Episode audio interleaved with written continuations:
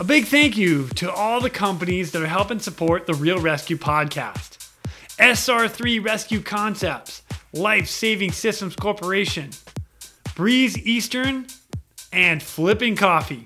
If you've not sent these companies an email, you absolutely need to. You wanna know why? Well, it's because they all work together. When you email them, they will absolutely set you up for success. All of them have a great working relationship with each other. For helicopter training, contact SR3. For hoist information, contact Breeze Eastern. For rescue equipment, contact LSC. And for a great cup of coffee, contact Flippin' Coffee. SR3 Rescue Concepts because you don't know what you don't know. They are a training company that can help your training program with standards, safety, and maybe just an FAA refresher. They are ready to help your agency keep up to date with current techniques, rules, regulations, and equipment. The training staff is awesome! With certified flight instructor pilots and experienced crew members that offer training in rescue, medical, tactical, firefighting, and ground operations. SR3 has partnered with Petzl to assist with any personal protective equipment inspection courses and the highly specific Lazard, which is used for helicopter, cliff, and mountain rescue. In addition to that, if you listen to our episode with Hans and Alvin, episode 10, and they used it on a boat rescue, which was amazing. So contact them today sr3rescueconcepts.com. That's sr3rescueconcepts.com or see them over on Instagram at sr3 underscore rescue. Then we have Life Saving Systems Corporation, who manufactures the world's toughest helicopter rescue gear. From their Triton harness, which is my favorite rescueman harness, to the rescue basket, litters, and of course the most popular hoist hook in helicopters, the D-Lock. The team at LSC cuts, bends, welds, and machines these products into existence every day. We do our work so you can do yours. LSC, tough gear for tough jobs. Check them out today at lifesavingsystems.com and follow them on Instagram at Rescue Gear. That's at R E S Q G E A R. Breeze Eastern. Since the very first helicopter rescue in November 1945, Breeze Eastern has designed and manufactured superior rescue hoist solutions. While much of the technology and unique mission requirements have changed over the past 75 years, their commitment to the rescuer operations and those rescued has not. Contact Breeze today by visiting breeze-eastern.com. That's breeze-eastern.com. Then we have Flipping Coffee. At Flippin' Coffee, we roast each batch to perfection to bring a smooth, delicious cup of coffee that you won't find in most other brands. We like to keep it simple, brewing real coffee, using real ingredients for real coffee drinkers. Contact them today at flippincoffee.com to order your bag of freshly roasted coffee beans. As a bonus, you type in the promo code, all capital letters, R E A L R E S Q, and you get 10% off. Thank you to all of our sponsors who are helping make this podcast grow. It's much appreciated. Our next guest is a great friend of mine, and he's been a friend of mine for many, many years. And the great part about our conversation that we have here is that we bring two worlds together into one. So he's in the boat world, I'm in the helo world or aviation world, and bam, we smash them together with a lot of our training, uh, a lot of our cases that we've worked, and the different aspects on both sides to get one similar job done. We're all working to meet the same goal, and that is to save lives. And it's awesome to have him here. So please welcome my friend, Tom Moore. My name is Jason Quinn. I am United States Coast Guard Rescue Swimmer number 500. These are my rescues and rescues from those of us that put our lives on the line every day so others may live. This is the Real ResQ Podcast.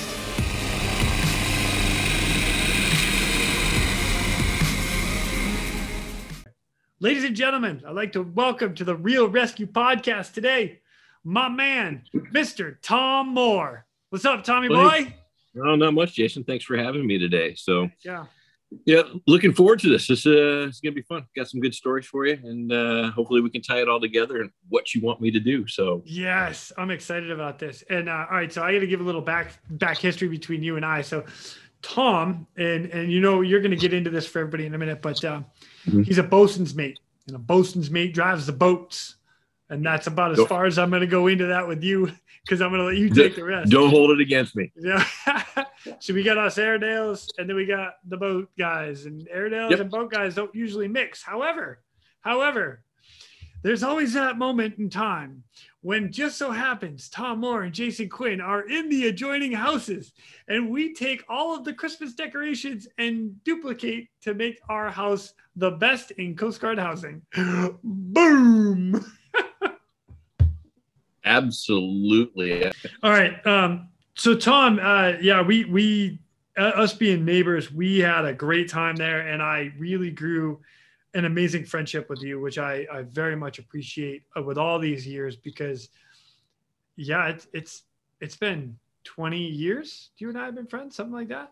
Pretty close. Yeah, well, since well, I think I got tried, we I transferred in, moved in next to you, and what 93? No, 92? 03.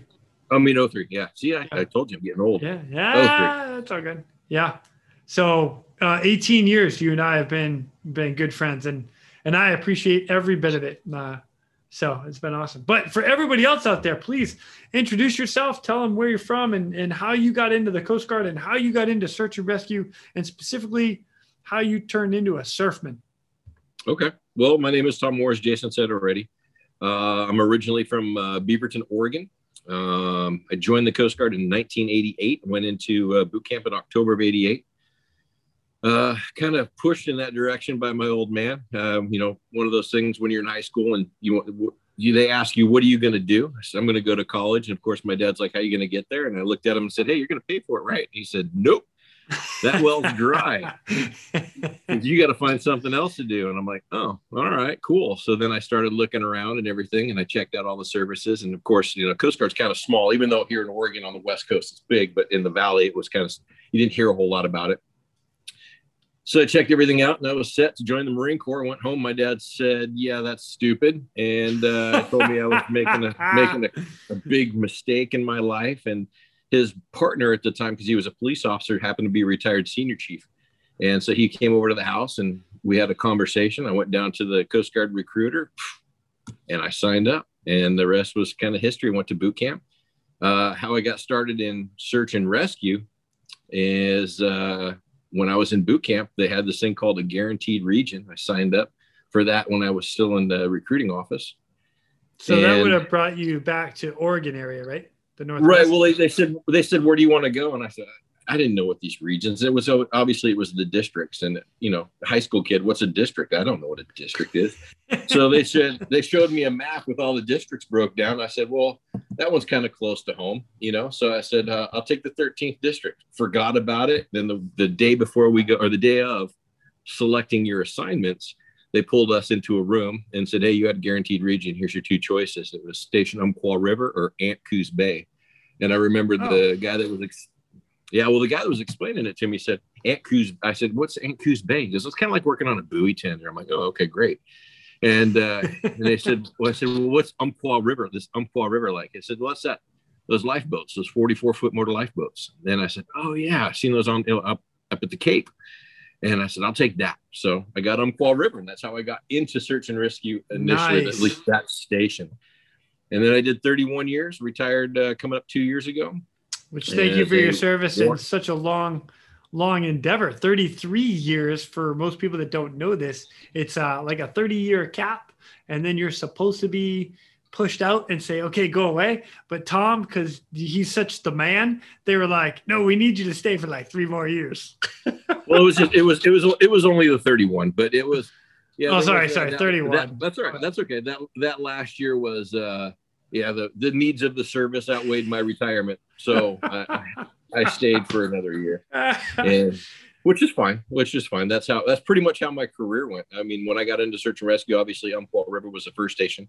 I enjoyed it, but I, I I liked the job, I liked the work, but I did not enjoy the Coast Guard my first four years. And I was going to get out and uh, do other things. And then, you know, life happens and stuff happens. So I extended and I went on and I did uh, as okay 31 years as a bosun mate in the Coast Guard. I got one ship under my belt, and that's less than a year because the boat was. Uh, I took it out of Fram in 1991. I think it was a cutter Midgett, which is now decom, and uh, and then of course I had we had I had a, a family issue happen that uh, we couldn't uh, do anything about a medical issue, so I was transferred off of the Midgett quickly and sent to Station Coos Bay. And then once I got there, I made surfman and yep. the rest now, is now what is surfman day? Because again you're talking to a lot of airedales right now. Gotcha. so so when you're going through your qualifications as you're working your way up and everything like that and you decide what path you want to go and i was a bosun mate you know i was a crewman already and then i, I made coxswain and this was before we didn't have heavy weather coxswain like they do now. The next step was to be a surfman if you were in a surf unit and uh, i was fortunate enough to have a warrant officer that uh, looked at this young BM3 and said, Hey, you know, if you put forth the effort, you can earn your qualification, which at that time was kind of unheard of. It was, you know, you had to be a little senior, you had to have a little bit more time under your belt and everything like that. And and uh, this warrant officer just had, uh, you know, he he made it clear that uh, it wasn't, uh, let's say, a good old boy network, but it was more along the lines of the, you show me what you got, and if you got it, then then you can you can earn that qualification. So wow, nice. I busted my I busted my butt because that's uh, when I left Umpqua. I realized that maybe that's what I wanted to do, and then I got my second opportunity at Coos Bay. And uh, fortunately enough, I lived around the corner from the station, so every time the the bell went off, I was there immediately. And oh, nice. uh, yeah, so I was on that. I got underway as often as much as I could, and then uh, we had a seat open up there for whatever reason. I think it was a medical reason, but we had a kid that was slated to go to the lifeboat school and uh, something happened and the slot opened back up and the CO pushed and I was I don't know if I was the next in line, but uh, they offered it to me and so I went in uh, that gentleman's stead and uh, that just kind of kept going and then from there on it just the needs of the service I bounced from there down to Station Chetco River from Chetco River down to Eureka where we met. Yep. The Eureka went right back up to uh, Cape Disappointment and then I made so more. real quick, Cape Disappointment is where the motor lifeboat school is for to train the heavy weather coxsmen. Coxswains. Correct. Correct. And, I was actually, yeah. Go ahead. Uh, so I want to give everybody out there just that's listening. So we as rescue swimmers in the Coast Guard, they're actually that is where they have uh, advanced rescue swimmer school, ARS, which is Cape Disappointment, and they it's more air crew training as well uh, because of the break that comes off Cape Disappointment. And when you get it, it's the Columbia River barge, it meets the Pacific Ocean, and it is one of the most deadly uh, river entrances in the country, uh, if not the most deadly on the West Coast. If I'm correct me if I'm wrong there, Tom. Well, yeah, and that's where it's earned the uh, the name, the Graveyard of the Pacific. Uh, totally, and it is gnarly. And I I've been there. I've been out there twice for advanced swimmer school, and I have swam when breakers that are easily 15 plus feet that are that are coming over your head, and you're like, oh, oh, that was fun. I was in a dishwasher or a washing machine for a minute, and now I'm out. so oh, no, uh, I, I wanted to touch on that because when you said, "Oh, I just went to uh, you know surfing school," or I mean that that's actually kind of a big deal for you guys. No, it is. It is. It, it's a. It was. It's a lot. It's a. It's it's a lot of fun. A lot of intensive training that they crush into a, a few week period, a couple week period, just so they can get you as much time on the wheel in the, yeah. those conditions as they can before they send you back to your unit where you actually earn your qualification as surfman. Nice. So it's okay. uh, it, was it was a lot of fun. I remember the first day they uh, we went in, they did their introductions, they went and we got uh, they gave us our own uh, rescue gear for while we were there, and then they told us that we are going to go do our PT test, and then from the PT test they took put us on two uh, three lifeboats sent us over to Waikiki Beach, is what they call. They're right underneath the uh, the head there.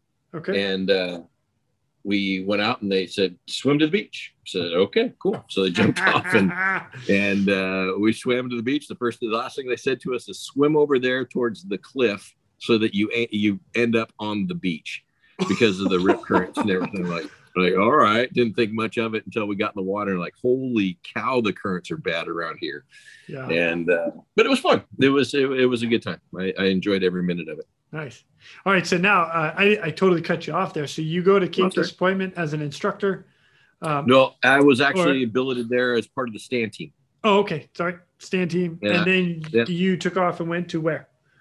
Honolulu. Went to the district. They made I had to go work at a staff job. So lame. yes, it is no. what it is. I, I, was in Hawaii, so I mean it wasn't okay. too bad. And actually, and then you know, for having to work in an office that I worked at the federal building, you know, I was kind of out of operations for a while. Um, I was able to kind of get myself into there because once they found out that there was somebody with uh, my particular skill sets there, I was asked to help with, you know, their are ready for ops teams and stuff like that. So I still worked my way down towards the boats and got underway when I could, and uh, and and enjoyed what I could. So, but uh, we did uh, did my tour there in Honolulu, and then I got uh, I, I was honored with uh, orders to be the commanding officer at Station Golden Gate. Yeah, San Francisco. And, for those that don't know that.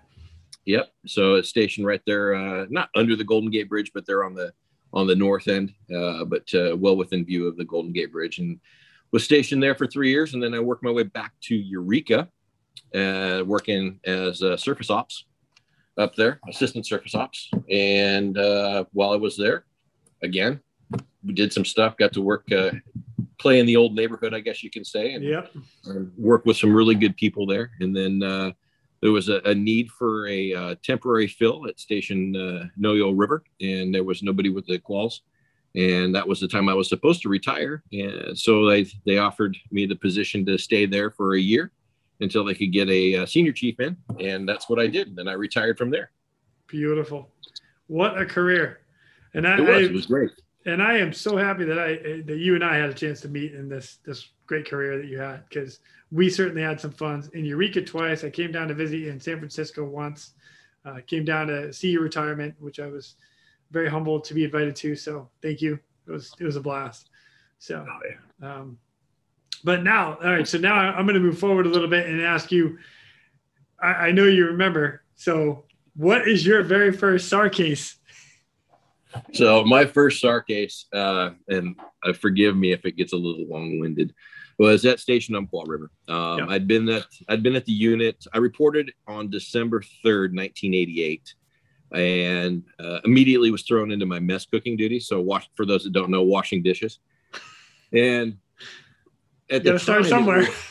yeah, so you, you do, you absolutely do. And I, and I, for whatever reason, at Umpqua River, I washed an awful lot of dishes the first six months I was there. Could have been attitude, it could have been a bunch of other things. But uh, so I was washing dishes all of December, and they had a couple small cases that I, you know, I, I watched and everything like that. And I was trying to earn my uh, communications watch qualification and tower watch qual back then before we kind of merged everything into comms.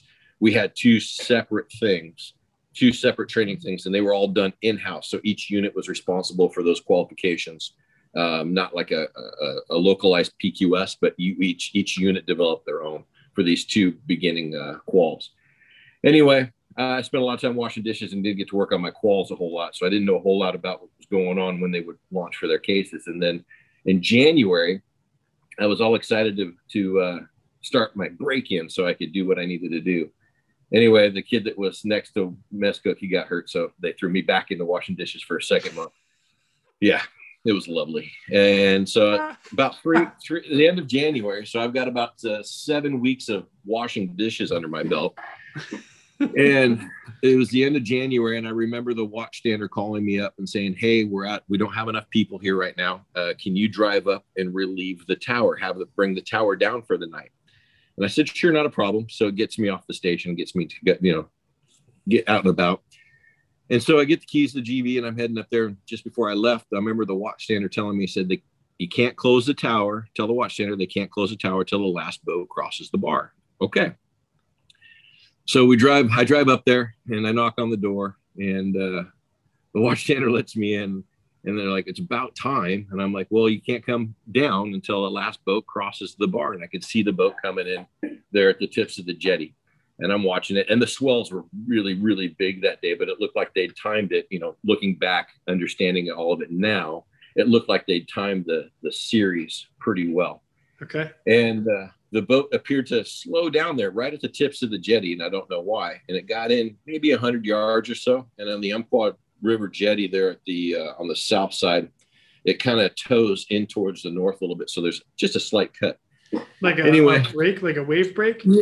No, that that's just just a, just the what design of it. The, so the jetties were designed. There was a, a triangle portion put in after, and so Okay. just kind of the way the the the triangle way it closed it up on the river, how that married in there, it just kind of changed the the look of the tip of the jetty. I always Okay. noticed it when we were out there. Okay. Anyway, uh, this individual that was on watch is like, I'm done. I'm hungry. I want to get out of here. And I remember that I was looking out the window and this massive swell came up from the back end of this uh, commercial crabber, grabbed it and pitch pulled it up onto the jetty. And I was like, holy crap, that boat just hit the rocks. And I yelled at the watch center, said, call the station, let them know, let them know. And the watch center first looked down, and, you know, to verify what I was I was seeing, because obviously all I do is wash dishes. And at the same time, because this tower, it, it was called a tower, but it was actually a lookout. It was this one was located. This was the winter lookout, and it was located up there by housing, military uh, government housing. Okay. And uh, the duty, one of the duty, one of the surfmen that was there at the time, happened to see what I saw. Literally kicked the door open to the to the room. Says, "Where's that damn boat?" And I said, "It's on the rocks." And all I heard was his hopped up El Camino flying down the road. And I'm thinking to myself, "Wait a minute, I can get out on one of these boats." So I left the watch stander there, and the watch stander called and let it. You know, they'd hit the alarm down below. And so I'm driving back in the GV. And sure enough, that BM1, he got down there rather quickly, and uh, both boats are gone. So I'm sitting there going, dang it, I missed the boat. I'm not going to be able to go out on that. So I hung out there for a few minutes in the watch room, helping out the watchstander, answering, you know, phones that uh, he would forward over to the OD desk and stuff like that, and trying to do what whatever part I could do. Yeah. Anyway, they said they needed a they needed a, uh, a beach team. Now, beach teams now have how do you put it? There's there's definite regulations. You need to have this equipment, this number of people. This is what's going to happen. All this stuff is going to happen now. Back then, before I knew what was actually supposed to happen, it was just kind of like, hey, who's around, and what are we going to do? So we had this old yellow. We call it the yellow submarine, a big old yellow suburban, Okay. and uh, it was just me. And so they made a, a pipe for any available hands to come to the watchroom. And this other person showed up, and uh, there was just two of us. And they're like, "We need to get you guys down to the beach, get some ice down on the jetty. and What's going on down at the lower tower?" I'm like, "Yeah, hell yeah, I'm game. Let's go." But I'm like, at the same time, I'm like, "How do I get there? I've never driven down there. I've never been taken to the tower, the lower tower. I don't even know what." I wash dishes. yeah, I wash dishes. So the other person, the other watchstander knows I is like, I've got it. Don't worry about it. And uh, so uh, her and I took off and we went to we, we headed that direction. Now we didn't take any SAR gear. We had radios and we had flashlights. We had one radio and two flashlights.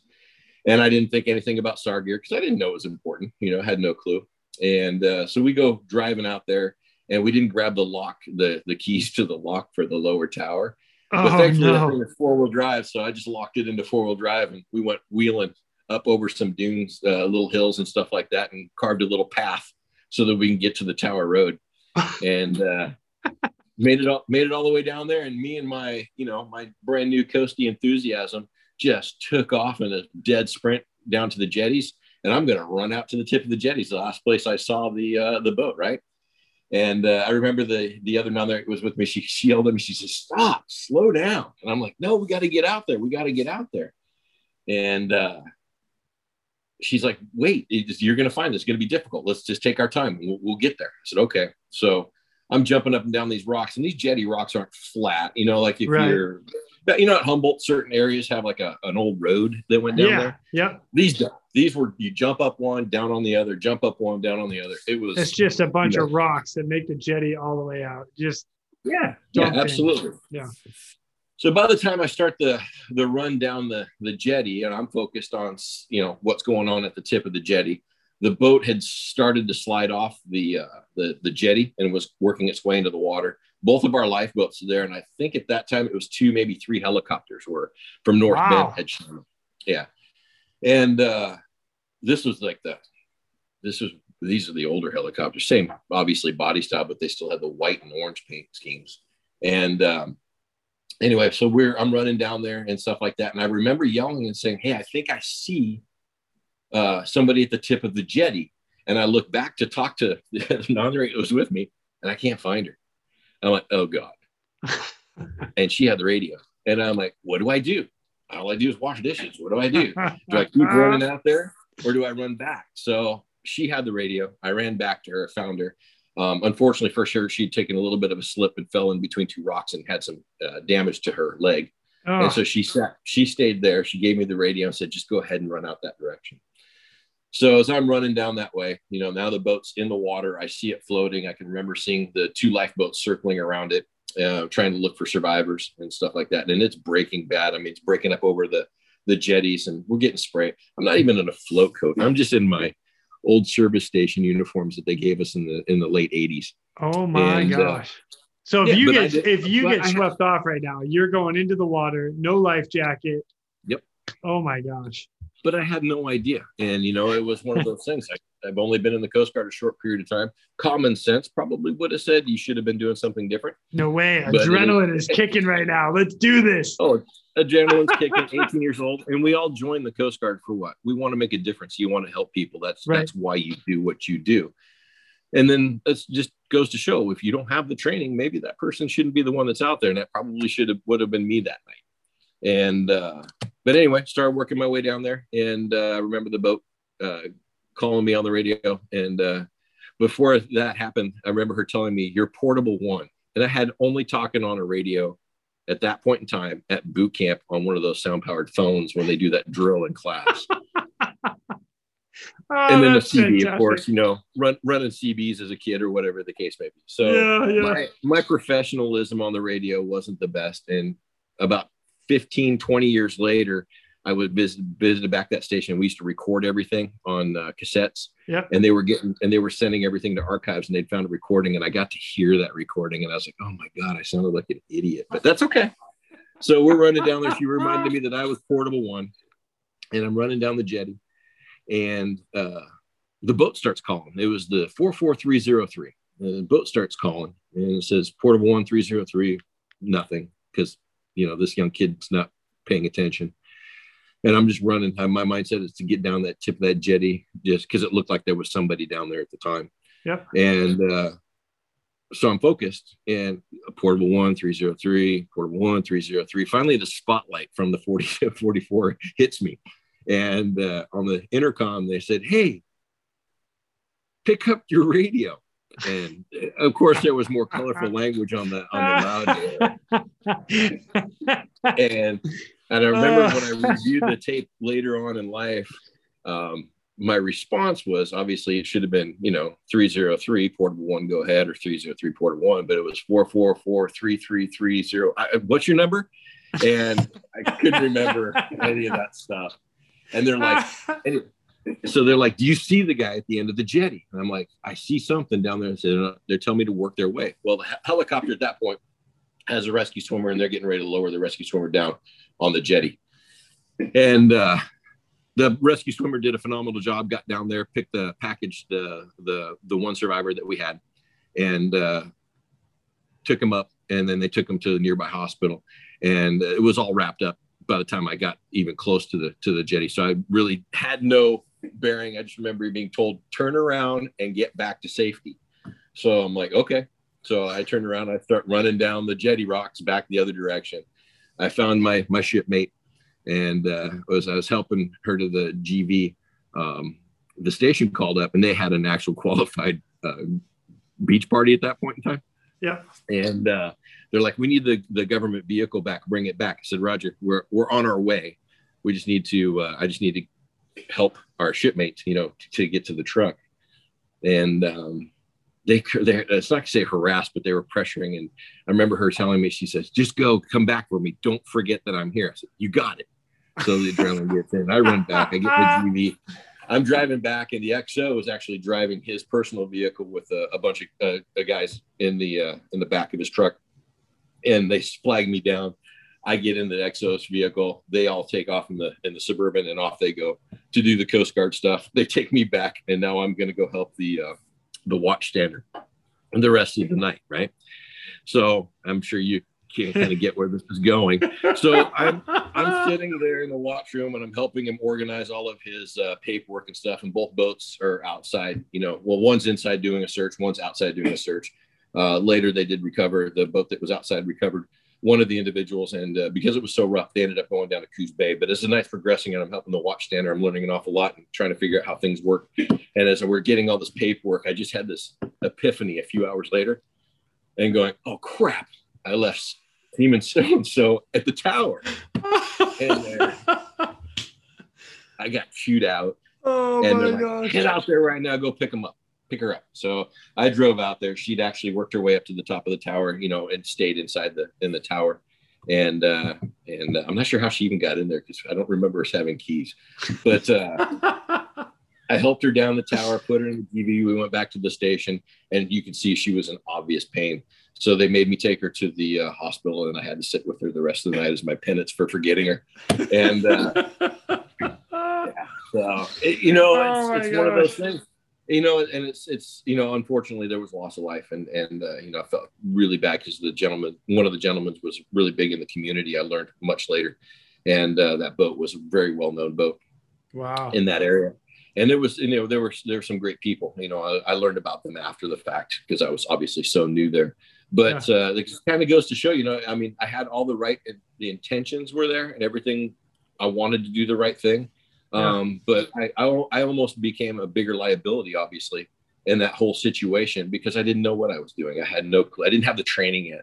I didn't have the equipment. I didn't have any of that. And a lot of our training at that time at that station probably was. Uh, um, I'm not gonna say lacking. It just wasn't directed in the right areas. And but I also don't think that they were expecting to grab a mess cook and throw him into this kind of stuff right away. Right. um, right. But uh, but you know it is what it is, and and thankfully no injuries occurred for us and our coasties that night, Yeah. and uh, other than the one knee injury and uh, and stuff like that. But uh, yeah, it was uh, it was an interesting evening. Um, that the the bosun mate that kicked the door in later on became on became uh, Master Chief Petty Officer of the Coast Guard. Uh, ah. Oh yeah, yeah. So he was uh, one of my BM ones that was there at the time, and great guy. And I learned an awful lot from him. The the rest of that tour there, and then I was stationed with him later in Eureka. So, Awesome. but uh, yeah, so that was my that was my first SAR case. I mean, eventful, yes. Uh, what you don't do, absolutely. Uh, for the most part, and uh, at least on my part, I mean, the the guys that were out on the boat that day, Yeah. um, they did a great job. Um, the ones that uh, they got stuck outside, um, they were uh, uh, they got a pretty good beating. I remember one of them was uh, a, a, a really good friend of mine. I remember when he got back, uh, they drew because they left the boat down at Coos Bay. The guys came back by vehicle, and uh, he came and he's like, "Man, that was intense." Um, they they took a break. And I believe it ripped the the the mast had a, a small bracket Okay. originally on the back of the stage, and the break ripped the bra- uh, tore the bracket, and the mast came down, crashing down. So they had to lash that down. And uh, I believe they also said that one of the running lights, and these were before they went to the the plastic lights that were on the running lights. They had these we had these brass ones that had really thick glass in them for running lights, and uh, one of those got shattered. So that's there was quite a bit of force in the waves that they were taking when they did recover the the one person from the boat. But uh, yeah, he's telling me all about it. Like I said, those guys all did a great job, and I, I learned an awful lot from that night, and it kind of forged what I was going to do and Yeah. who I was going to be, my career, and how I was going to look at train. Once I once I understood everything, it, it really really kind of developed who I was and how I was for training, equipment, safety, you know, all that stuff, and what was going to happen and how things were going to, how you go about training people, how you introduce them into the Coast Guard and what they're to expect when they first get to their unit and and stuff like that. yeah. So, Wow. but yeah, that was my that was my first case. What a good one, man. What a way to get uh, introduced to, to like just thrown right into the blades. That's awesome. Oh, it was. I mean, like I said, I wish it would have turned out a lot better, a lot different. You know, for the for obviously for the those that uh, we lost that day, but Yep. uh, and for the families. But um, you know, like I said, it's that's you join the Coast Guard. At least most of the people I've ever run across, it's we all the the common denominator for all of us is wanting to help others. And whatever you do, whether you're aviation or your or your surface side of the house, you, everybody that joins pretty much wants to help others and and uh, that's what I got to do. And I was like, this is exciting. Man, that's that's awesome. Well, you uh, so you have a couple other ones that that you know I want to ask about. So Sure. some some of your just just I'll, I'll take uh let's see I'll take any of your top five. Any of my top five? Yeah, top five memories. Um, wow, that's, there's a lot of them out there. I, I, here's one for you.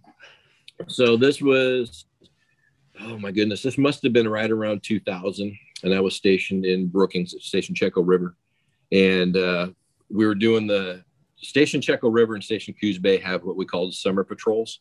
okay. So for us at Chetco River, we have the Rogue River Patrol, and it was opened up basically from Memorial Day through Labor Day weekend, um, usually a week after. So depending on traffic and how much boating traffic you had on the river or out on the ocean. Um, but I was in charge of the the the summer the Sardet, or I was running a duty section at this particular year. So it might have been 99, anywhere somewhere in that ballpark.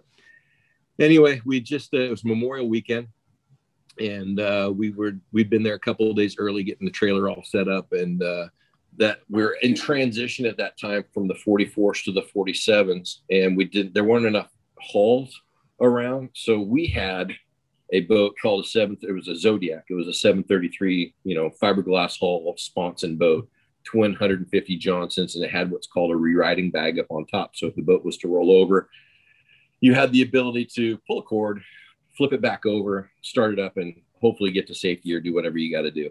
Wow, Um, cool. And the Coast Guard was, and we had, we had two of those. One was fiberglass and one was aluminum.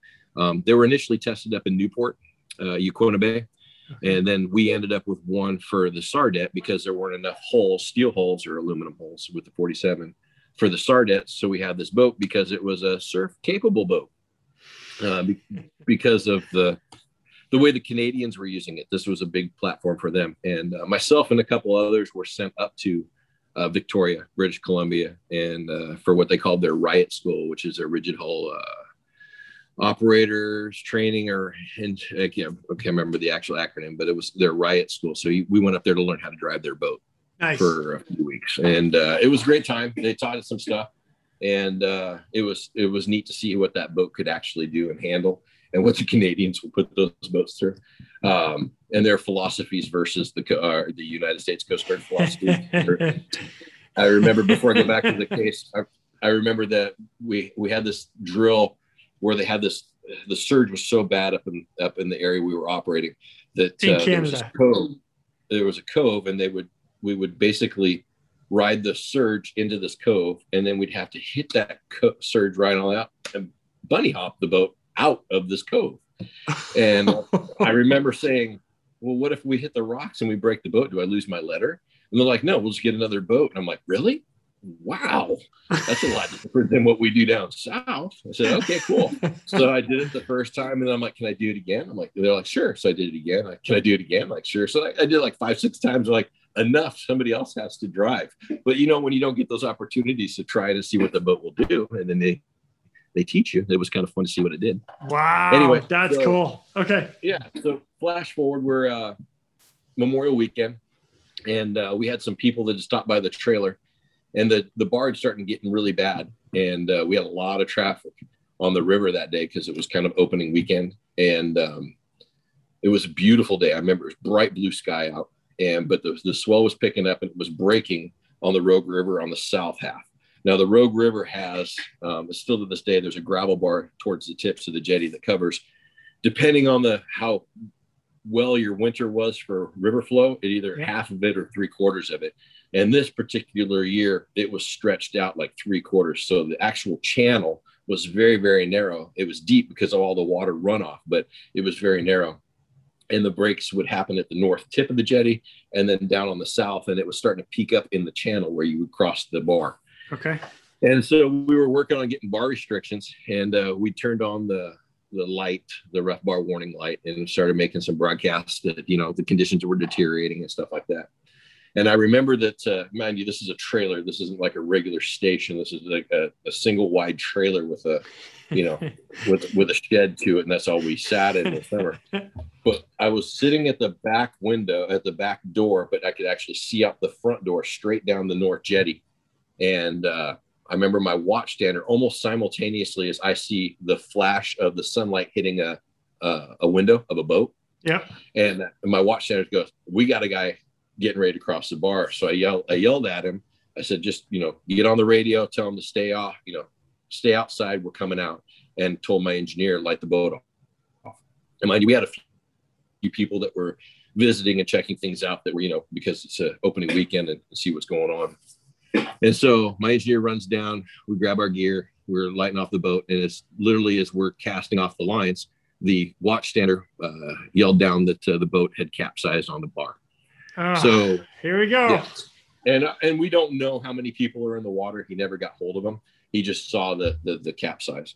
So we go flying around the corner, and one of the engines just started just shaking out of control, and I had to bring it back, and we it, it, just died on us. I couldn't get it started, and I looked at the engineer and I said, "These people are going to die." What? Yeah, I said, "We're if we don't go," and he's like, "Well, let's go." I said, "All right." So here's what we're going to do. We're going to make our approach keep it bow in, then we're going to head offshore until we can either get it fixed or we're going to take these people back down to Brookings. Um, anyway, so at least that was the initial plan. And uh, it so happened at the same time there was a, I guess there was a display thing going on with a helicopter down in Brookings at one of the parks. So there was a crew actually on their way back to North Bend from Brookings at the time that it happened. So they diverted to come assist us. So we get out there, and sure enough, there's the hull. And uh, we get to the first person, we pull them on board, and there was, we found out there was a total of six people on there, and one of them was a kid.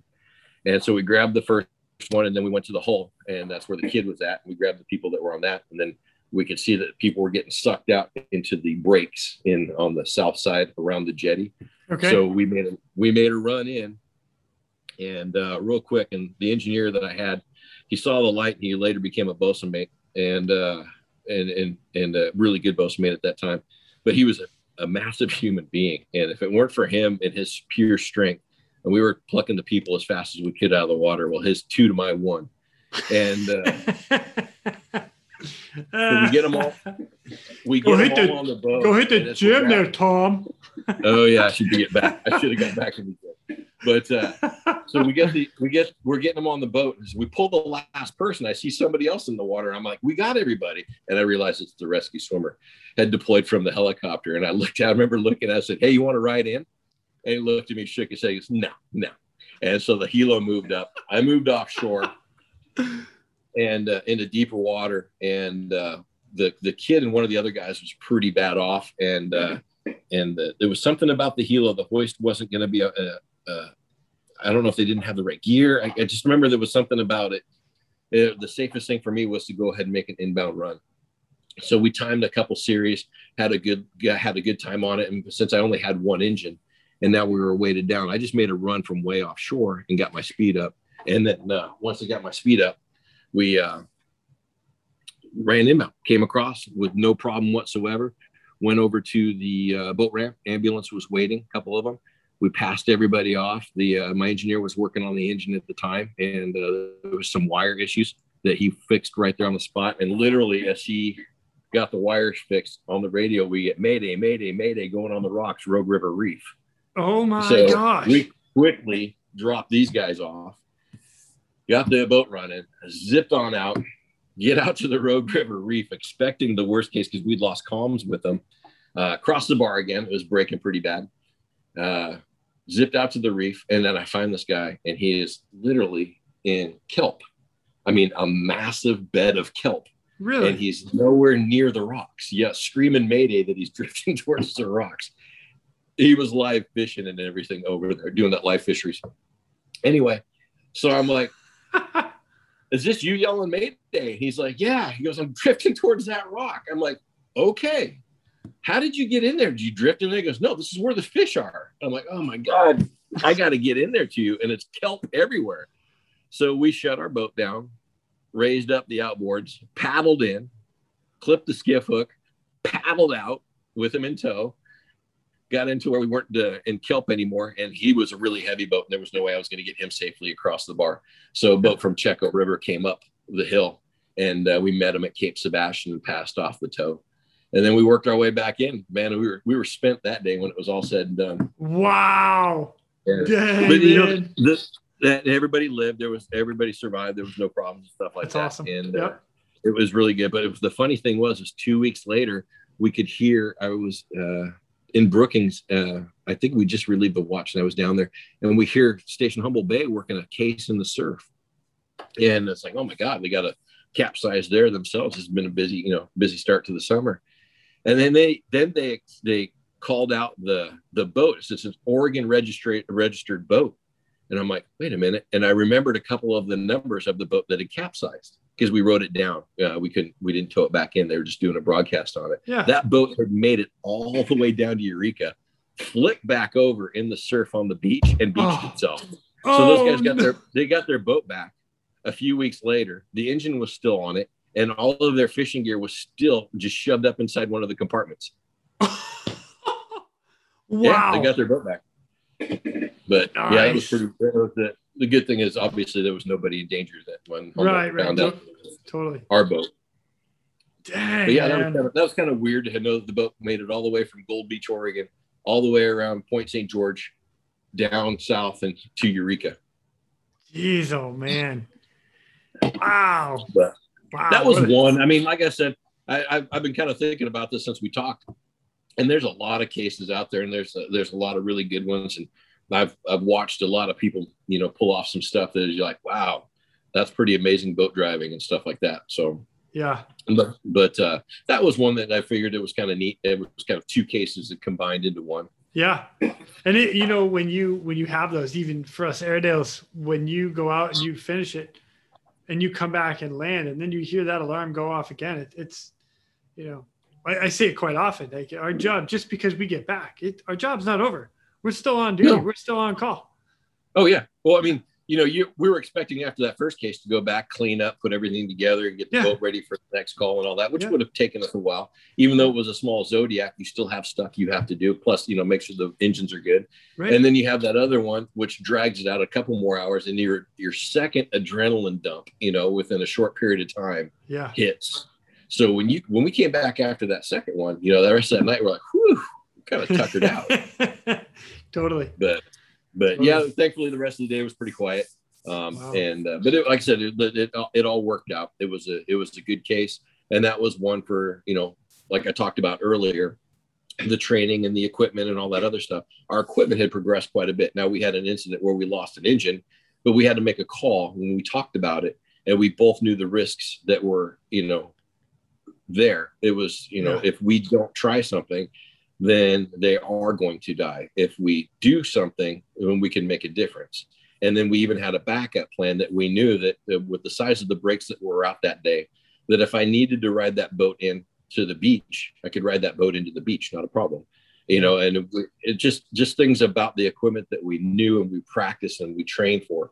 You know, it was uh, did we take a little bit more risk than normal? Yes. Did we pass it on to the to the station and let them know that we were doing it? Absolutely.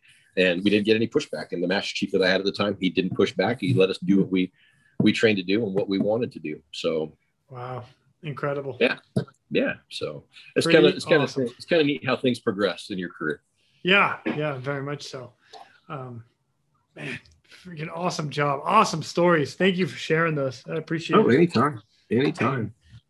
Well, I so I, I want to bring it back to a little bit of you and I. And one of the Sure. things that I, I want to I like the fact that you and I get to talk about this is the aviation world and the boat world and and how much what people don't understand is how much we actually work together. Um, you know, you had mentioned it both those cases. You had uh, air assets on, you know, there and Mhm. whatnot. And um, while we were in Humboldt, and, uh, well, every air station I've been to, but we have a boat unit that we conduct helo ops to, uh, or boat ops to. For us, it's you know we're going to do boat ops. For you guys, it's go to do helo ops. It's the exact same thing on on one end versus the other. And um, so the first thing I want to talk about is getting into a little bit of our training, you know, and that is that, um, you know, when when we come out to do our boat ops and stuff, it's hoist operators, it's rescue swimmers that are getting hoisted down to these 47 footers, and you know, there's there's stuff on board that we can get caught on. And I remember specifically being in Humboldt, getting hoisted down to one of the vessels, and the hoist operator was not quite paying attention, or we didn't have quite enough forward airspeed. And next thing you know, my feet are going up over my head, and my head's going into the water behind the boat because I didn't quite land on the boat. And right. it happens all the time. So, from your end on the boat, let's what I want to what I want to get to everybody is this is this is what the boat guys deal with all the time. And go. Okay. Well you know i mean we've had this discussion before about uh, you know when we were both stationed down there and training and, and all this other stuff. And you know training has come a long way with helo ops over the years. Um, you know the platform is a little different with the 47 versus the 44 or even the 52 that we have up in the pacific northwest um, the 47 is really has a limited space on the aft deck, so it's kind of yeah. it's, it's tight. It's very very tight, and I know that the the flight mechs and the pilots and swimmers they have a much smaller target. Um, we think on the boat it's a big target, but you know I I seen the perspective looking out the door going, yeah, that's a pretty small target. Yeah. Um, but when you're down on the ground, it looks a lot bigger. But uh, you know the biggest thing is communication and the the conversations that we have prior to the hoisting with the pilots when they do the brief and they talk about the you know the safety aspects the breakaway if something gets snagged what we're going to do how things are going to happen because um, once that brief is over communications becomes the biggest obstacle in everything because you have the helicopter hovering over the top of the of the lifeboat right. and the, the, the just the the sheer noise from the helicopter you can't hear what's going on. I mean, I can literally be standing next to another crewman and screaming in their ear, and they'll look at me like, "What?" Yeah. And it's like, you know, so a lot of times hand signals are what's you know what's used, and then looking up at the flight mech and seeing how the flight mech is, uh, what they're doing, where they're at, and how they're guiding, you know, the the basket down, or the swimmer down, or the Stokes litter down and then the pilot and see where the, uh, the helicopter where it is in relations to the boat you know as the helicopter makes its approach up on the boat to lower the basket or you know put the basket in position then they back away and they do their thing which makes it a little easier. Then they come back over the boat and complete the hoist and stuff. So just kind of where the, the helicopter is oriented in in relation to the boat you know it kind of tells you a story of what's next what to expect what to watch for Right. Um, and if you get a seasoned pilot or you know a seasoned flight mech and a seasoned boat crew, then it, it's pretty smooth. It's pretty neat to watch. It's it's quick to watch.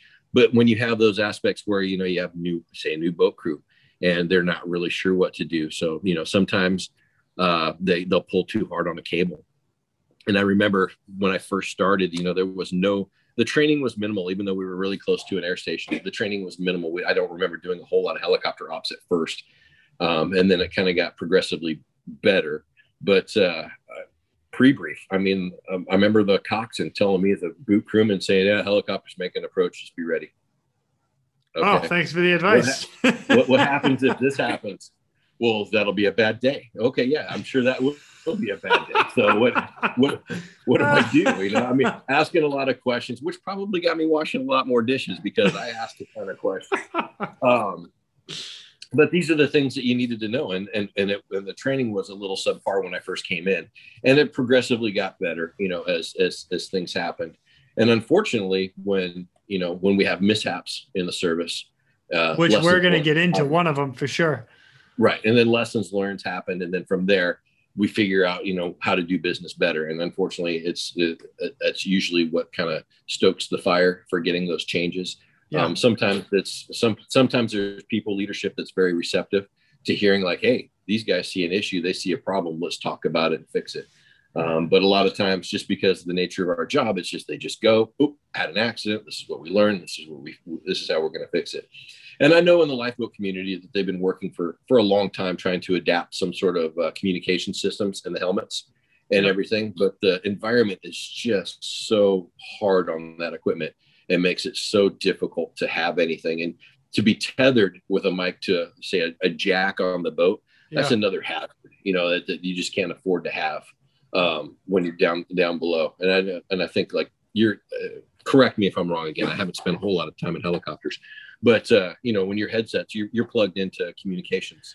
Correct. And so you. are literally you have your helmet on so you've got your the noise is uh, really canceled around you and right. you you're in an, that intercommunication system between the pilot and the crew member all the time and, and we're having a normal conversation like you are right now with right. the volume turned up a little bit with the aircraft with you yeah, guys we, down on a boat yeah go ahead yeah we don't have that we don't have that no. luxury i mean no. we went from uh, motorcycle helmets old 1970s motorcycle helmets to basically a kayak style helmet and then we have these newer ones but they're still open so you're it can breathe and, and it's just right. it's because when you're out there for a long period of time wearing a helmet it is uncomfortable and you it's just fatigue that you don't need right so i know that they're working on stuff and they, they tried when it when i was at the at cape disappointment up there at the lifeboat school on the stand team um, they had a communications system that they adapted i believe it was from the army from like the bradley vehicles or something yeah. anyway they were testing on one of the boats and uh,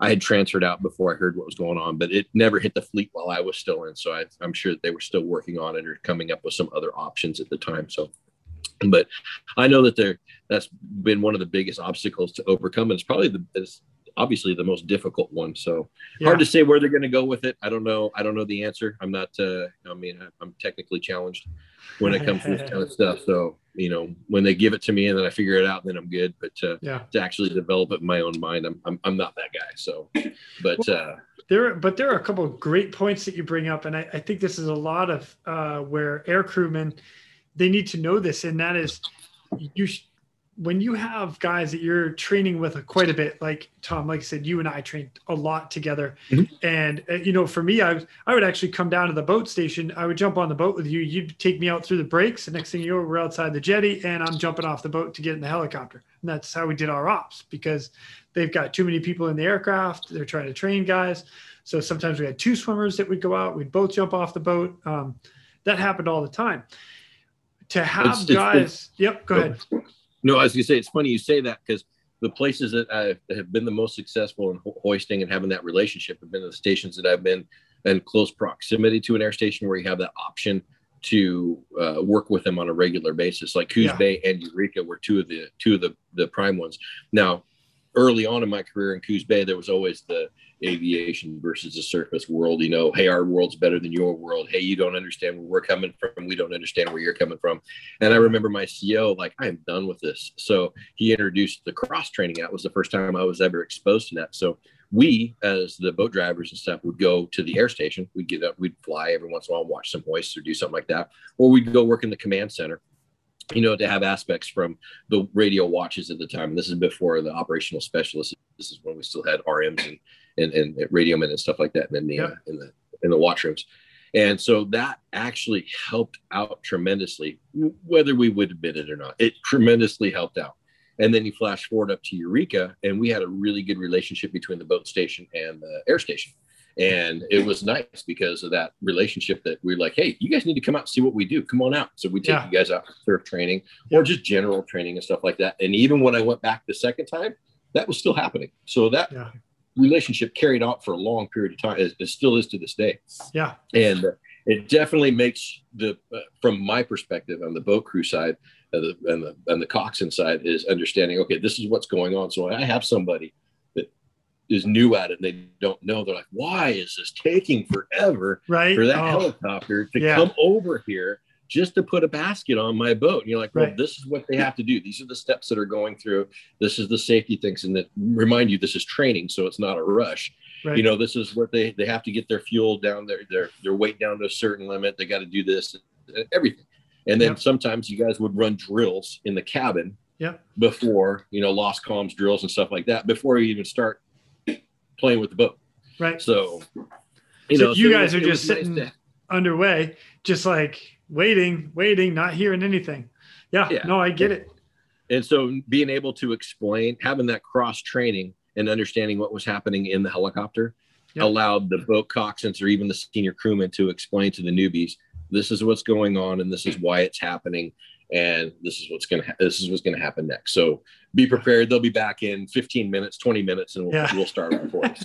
and they'll be like, okay. Now, you know, most of the time it was like, okay, that's great. But then you'd always have that newbie that, uh, you know, wasn't, uh, how do I put it?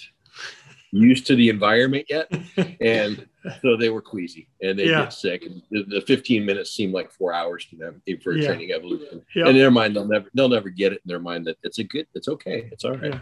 We'll build up a tolerance Yeah. for this. You'll be fine. right.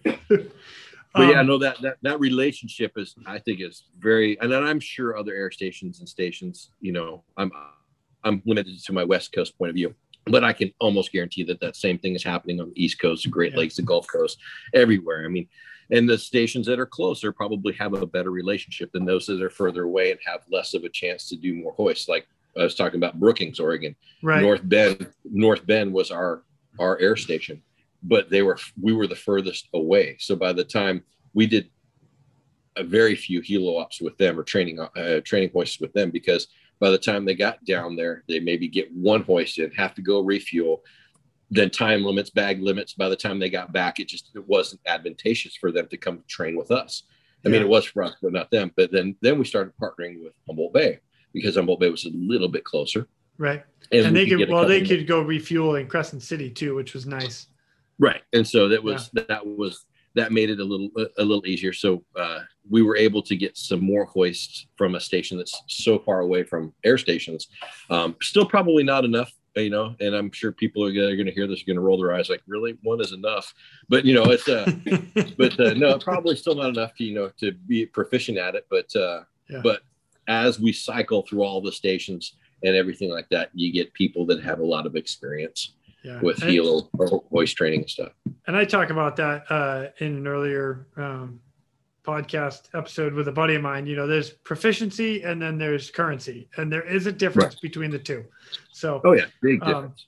but uh, you know, I want to touch on two things. Like I said, with the communications part of it is Sure. the great part with us being able to to work together so closely, and as much as we did, you know, there's there are hand signals that um, I know that I was showing some of your guys on deck when the basket would come down, that ready for pickup. You know how to hold the cable so it's not around anything, keeping the basket away from gear. And I remember specifically teaching some of those young guys you know hey this is what i'm doing as a swimmer let me help you out and and those guys were very appreciative of that um and then i learned a lot from you specifically about just how the boat's operating what you guys are doing you know when when things are changing and whatnot which is really good um the other thing is and maybe some we're going to announce it here and maybe somebody else can go with it but there are wireless ics systems to helicopters and I'm using them now. Axnes has one of them.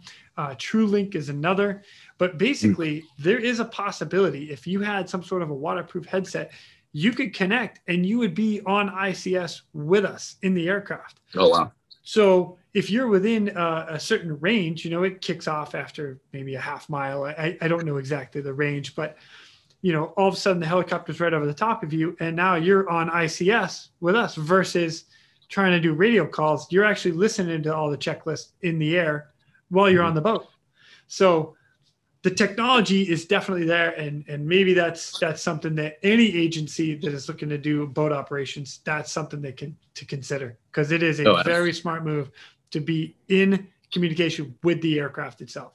Yeah, I'm, I'm, I'm, I'm as a boat driver. I don't know how many times I my head as I'm looking at my compass course and holding onto the helm, and I got my head as close to the speaker as I possibly can, trying to hear any comms that's going on. you know, at some point, you have your safety guy who's supposed to be watching the deck is probably sitting down next to the speaker, paying attention, then slapping you in the leg, saying, "Hey." This is what's going on. They're making their approach. They're, you know, they're they're hoisting or they're dropping, whatever the case may be yeah, and uh, it's just it, you, you become accustomed to it but it doesn't mean it's the right thing right. Agreed. Yeah. And there, And and, there's a way to and- make it better. yeah and the only and the one thing i've learned uh, learned in my career is there's always a better way of doing business you just got to find that way you got to Yeah. figure it out Yeah. and uh, that's why you know there's a lot of great minds in the coast guard that on on on at every level um, from the newest person coming to boot camp. I mean, some of the cadet, uh, some of the recruits that are coming out of boot camp now have such great education. They're so smart. Yeah. and they bring a bring a perspective that is so fresh, a lot different than it was when I, I was washing dishes at my first duty station and running like a like a, an idiot up and down the rocks, not knowing where I'm going. right. But you know what I'm saying? The the the, the caliber of person, education of person, is de- definitely higher, I would say. Um, they, you know, some of them need to be focused into the Coast Guard mission and how to, you know, follow policies and procedures and this that, and the other thing. Yeah. But they bring a perspective where they can look at things, especially in, in this technical world, and look at stuff like maybe, hey, this this would work better for us. right. Right. You know, I'm probably still going to be using a cup and a, and a and a string and talking to somebody from one room to another. I don't know. You know, hey, if it works, use it.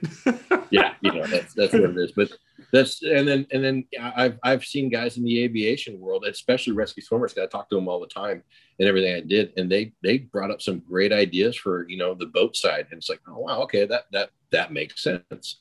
Yeah. And uh, you know, when you when you get stuck in a world for so long and you get your blinders on, Right. it's hard to see that perspective. And if you're not in, until you're willing to listen, and you know, and I know that the the focus in the Coast Guard is listen to outside people, you know, to kind of get perspective and you know take what you can and grow. So yeah. yeah, no, that's that's good. I think that training is huge, hugely important Yeah. for the Q communities. Yeah, very much so. And, and you know, so I'm going to divert into um, a case that I had off Humboldt, which I was able Oh. to. No, not not not that one yet. This is the one you and I talked about earlier. So Okay. boat, boats taking on water, we get launched out, and both the small boat station, your small boat station, and myself, uh, we're we're on our way. Um, and like you said earlier, you were not on the ship, or you're not on the small boat for this one. Um, Right. But so our- helicopter takes off, and we get on scene, and we circle around, and it's like, okay, these guys need some dewatering pumps. They're still on, uh, you know, one guy's on board, another guy's in a raft, you know, just tethered to the boat, and they're like, okay, just in case. Well, we go to start our approach down to the vessel and we over torque the aircraft, which basically means we pulled too much power on the engines and we over torque the gearbox. Well, now we're out of business. So the nose drops and we fly away. We have to go back to the air station. We have now broken our aircraft. So in the meantime, you guys are motoring up with a 47 and the prop or props, plural, whatever, had gotten caught in some crab traps. Then you Okay. guys got delayed. So now we're back at the air station. You guys are delayed. This boat's still taking on water. So out of the uh, the comm center, the this guy that was listening to the radio, he's like, "You guys got to get back out there. Get another helicopter. These guys are going under, and the small boat's stuck." And we're like, "Ah!" So we uh we grabbed two dewatering pumps because we had seen it, and now we're going to take our time. Well, in the meantime, as we get out, you guys cleared out the the buoys, and now all of a sudden, or sorry, the crab traps, and now you guys are motoring, and you're just about on scene. Now you're on scene. Now we're coming on scene, and the greatest part about it is that both the aviation and boat world came together to save that boat. You guys had dewatering pumps, and your watering dewatering pumps are bigger and faster than ours. Um, I don't remember what they throw per gallon. It's something ridiculous. I know that it's like a five horsepower engine with a, Mhm. you know, like freaking It's a Briggs and Stratton. Yeah. So is ours, but ours is only like a one horse. Okay. you know, we have weight You guys restrictions in P1? Ellicott. Yeah. Yeah. And you, guys, run the P1, P5. correct? Yeah. P5's on you. Yeah. So those are different dewatering pumps for everybody that doesn't know that out there.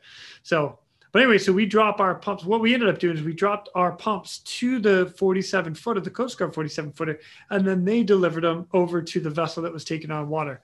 Um, good idea, bad idea. It didn't matter. That's the way we went, and that's how the case went. And that boat survived.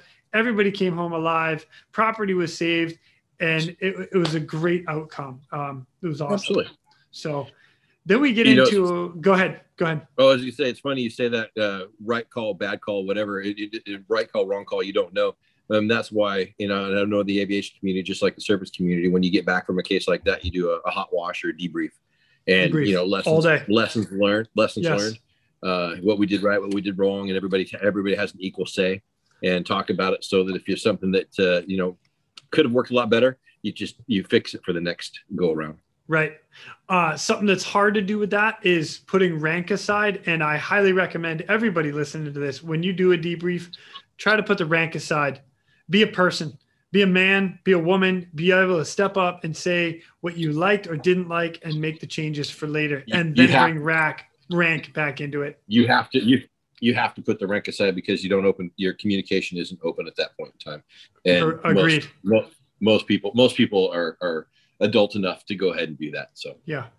And, and you would hope so. I, I know me personally, I, I try to be, I want feedback because I want to be better with everything I do every time. If I mess up, I try to admit I messed up and then I want to be better for the next time and make it perfect next time. So Absolutely. so, um, but that's going to bring me into the next one, and I- I'm gonna I'm gonna divert just a little bit to a case that neither one of us were on, and that was out of Okay. Hawaii.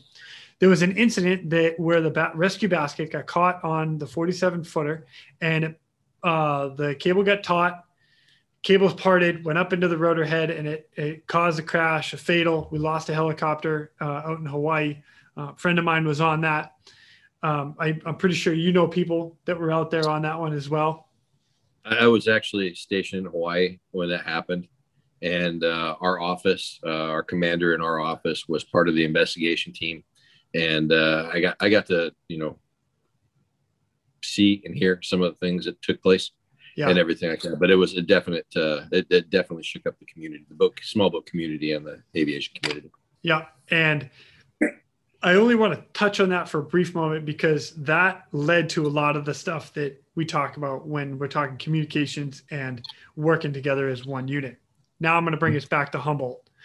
So Okay. here we are. We get launched out, and I was not on the aircraft with this. One of my friends was. Um, actually, the whole the whole crew was my friends, but people in the surf. There are people in the surf and tumbling around. Swimmer goes down. Uh, swimmer grabs the one victim, pulls him up to the surf, starting CPR. There's more people in the surf. 47's coming in, but you, the 47 can't get into the, the shore close enough because it's in the breaks right at the beach. Next thing you know, helicopters coming out of the sky and boom, into the water, rolls to the right and sits in the surf. Blades go everywhere. Uh, it, it Oh, was yeah. It was uh it was an all bad event. Um, the reason I'm bringing this up is because Tom, you and I were like the first two guys there at the downed helicopter. We were, I think, I think we were the fir- two of the first that were there for uh, on the beach side of the house, other than the swimmer, obviously, and right. and the, a couple crew that I had from the station there. But uh, I was also on the second lifeboat, and uh, that was on scene. And I remember that uh, we got the call, and yes, they they they were trapped between uh, the sandbar and the shore, and having a hard time. The lifeboat couldn't get quite into the where they were located at, right. and uh, and I remember it was just pressed for time, and I was coming up with the second lifeboat, and I remember looking up, and this is before some modifications were made to the the lifeboat as it is now, and the old radar and everything was tucked inside of a cubby hole, and we'd set up our radar, our rings and stuff like that. So my plan was to go ahead and run a lateral as far up as I could and wait for the rip to try to you know see if that that rip would pull the the uh, the people down towards me, and the other lifeboat would stand outside anyway, that was our plan as we're as we're moving up. And I remember that uh, the the surfman that was on the first boat, and so I'm getting things set up on our boat before I make my inbound run, and I'm still I'm still a ways away, but I could see the helicopter in the air, and uh, I'm looking down, setting up my rings, and I remember hearing on the intercom on the on the radio mic the surfman from the other boat going asking at, at the Humboldt Bay the air station that uh, how many people were on the helicopter. And uh, I think they said four, and it said Roger helo's in the surf. And I looked up, I didn't hear it go down, I didn't hear the crash, I didn't see it go into the water, and nothing like that because I was just setting up my rings, and it happened that fast. Yeah. And uh, all of a sudden, I look up and I don't see the helicopter, and then you know one of the waves rolled through, and then you could see it pop up. And uh, thankfully, at the about that same time, I'm watching first head, second head, third head, the three people that were still on the helicopter Yeah. pop up and work their way towards the beach. And uh, the first boat uh, stayed behind to watch the rip. Um, we, I think at that time, I think they recovered another person. Um, yeah. They had we the- had we had uh, like collectively pulled two people out of the surf. I think there were four total. Like, right. And the boat and the boat ended up getting a couple. Um, at least one of them I know. Yeah. Anyway, we worked our way back to the beach, and that Humboldt, you know, there at the air station, it was kind of strange. We had uh, unique beach vessel vehicles. We had Humvee. Yes, you did. And I had a Jeep Humvee- Grand Cherokee that drove right on the beach Yeah, just as well. Just throwing that out there. Yeah, but that Humvee, that Humvee earned its keep that day, zipping Yes, up it- back and forth. Yeah. And I remember totally. we did we didn't really know what was to expect with a helicopter rolling around in the surf at that point in time. Right. Um, but, but everybody is safe on the beach and stuff like that. And we had grabbed. Uh, I remember the master chief had said something about grab all the anchors and the spare line that we have. So we had a couple spools of old tow lines that we just swapped out on the lifeboats, and we had a couple dozen ha- anchors that were from another thing that was going on uh, for. Uh, oh, I can't remember what it was, but we had a bunch of anchors. So we went, we drove everything out there, and we ended up kedging the helicopter. We tied off to the landing gear and Yep. four point did the the a four point anchor so it'd stop it from rolling around Yeah. out there in the And surf. and uh and leaving with the incoming tide. Yeah, and yeah, that was because well, the tide was the tide was definitely going out, yeah. and uh, that was that was the fear. I remember that everybody that showed up from the air station like we got to get this thing on the beach as soon as possible, Yeah. and so we we anchored it for y'all, and then we just kind of sat back on the dunes waiting for you guys to tell us what you needed. yeah. and uh, yeah, that was uh, it was an interesting day. I think the the interesting part was when the uh, the big crane showed up right. and uh, grabbed it from the rotor head, popped it out of the sand, and then took it at one mile an hour down the beach, and a mile down the beach, and put it on blocks. Yep, totally did. Yeah. Yeah. But that was uh that was a day that the the boat world and aviation world came together. Um and we were tight. We were tight that day. I, I know I was very appreciative of everybody that was there and and helping out. Um, you know, like I said, I was not on the aircraft. I was not in the boat. I was a at that point I was just another coastie that that showed up to help. But I, I remember coming up, I was the first aviation guy that was on scene at the boat or at the at the helicopter. And I'm first thing I did was go to the crew and say, Are you guys okay? Does anybody need medical attention or do we need to go to the hospital right now? And all of them kind of looked at me like, shit, our helicopter's in the water. But yeah, we're good. Well, uh, uh, I mean, obviously, after everybody's after everybody is uh, you know safe and all that, and still trying to figure out how it's going on. This is kind of a funny side note.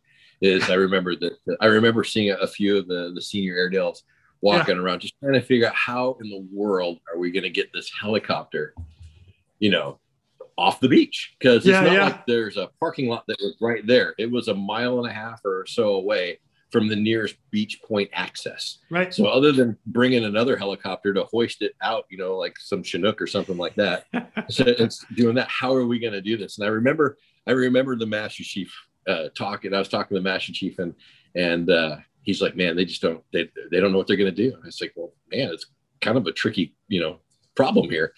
And I remember them. We walked up to him, and uh, Chief says, "You want this thing off the beach?" And they're like, "Yeah." And they're like, "Well, how are you to do it?" And he, he just goes, "Don't ask questions you don't want the answers to." they're like, they're like, "What?" He's like, "I'll get this thing off the beach." But they went with their plan, and uh, it worked out. But it was kind of oh, Master Chief. he, he, well, he brought a little levity to the situation because Yeah. they were really thinking about. It. I think that kind of helped, you know, Yeah. bring spark some ideas and stuff like that. Partnered with the local mill that happened to have a big crane that was right there, Yeah. and they came down and picked it up. So it was it was it was good. It was a it, it but it was funny to see the look on on everybody's faces like when when Master Chief said. Yeah. Don't ask the you know. Don't ask questions you don't want the answers to. it's like totally. the first thing I was thinking is like, what are we going to do? Chief? I, I'm interested now. I want to Yeah. see this one. Yeah.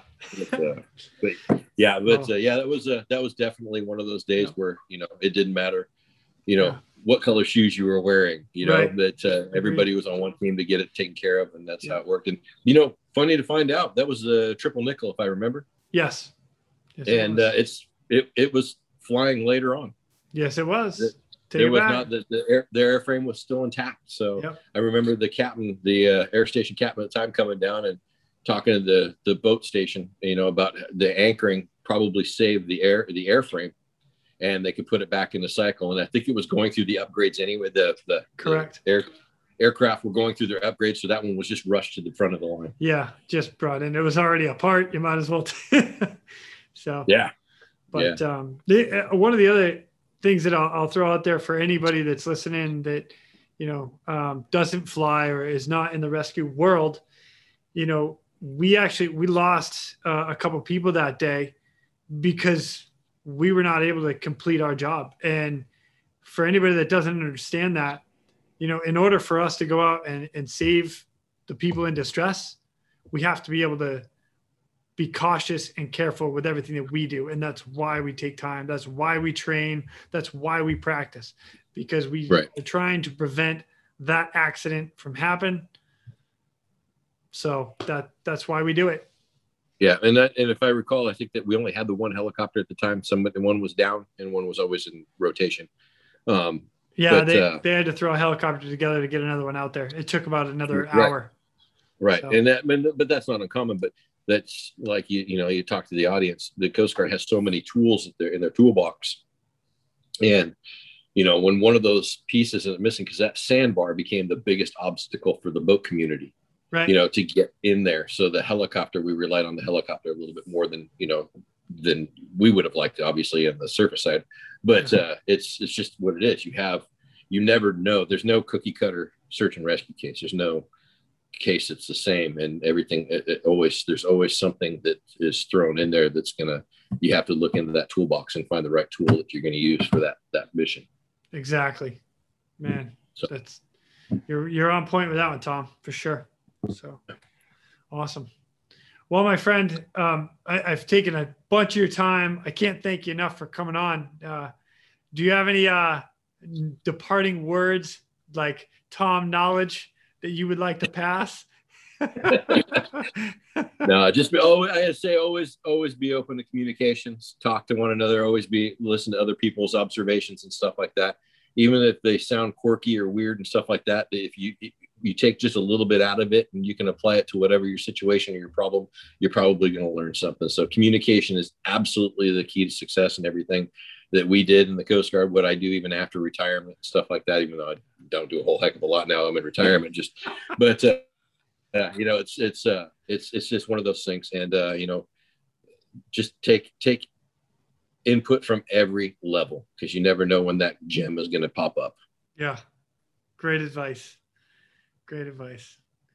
So, but yeah, other than that, it's funny. It's funny listening, you know, listening listening to myself tell all these stories and like that.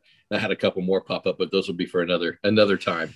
And uh, Buddy, I would love to hear them. We will make this happen again for sure. absolutely, absolutely. But uh, thank you for having me on, Jason. I appreciate it, and uh, Oh. you know, good luck with your good luck with the podcast. I think Thank it's a, you. it's a great thing that you're doing right now. Well, thank you. Thank you. It's, it's an absolute pleasure and an honor to have you on with me. So I appreciate it. But all right. And on that, everybody, we are out of here. Thank you for tuning in. We hope you enjoyed this episode of the Real ResQ Podcast. Please take a minute and, like my daughters like to tell me, like and subscribe. Oh, yeah. I'm pulling chocks and taking off. But before I go, if anyone out there has a rescue story that they would be willing to share, I would be humbled and honored to have you as a guest. Or if you have any questions about any of the rescues or anything else that we talk about here on this podcast, send me an email. TheRealResQ at gmail.com. That's T H E R E A L R E S Q at gmail.com. You can also check us out on our Facebook and Instagram page at The Real ResQ. That's at T H E R E A L R E S Q.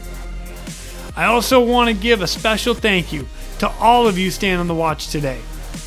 Always remember that when that SAR alarm goes off, those in distress are praying for a miracle. They are going to get you. Until next time, fly safe and swim hard.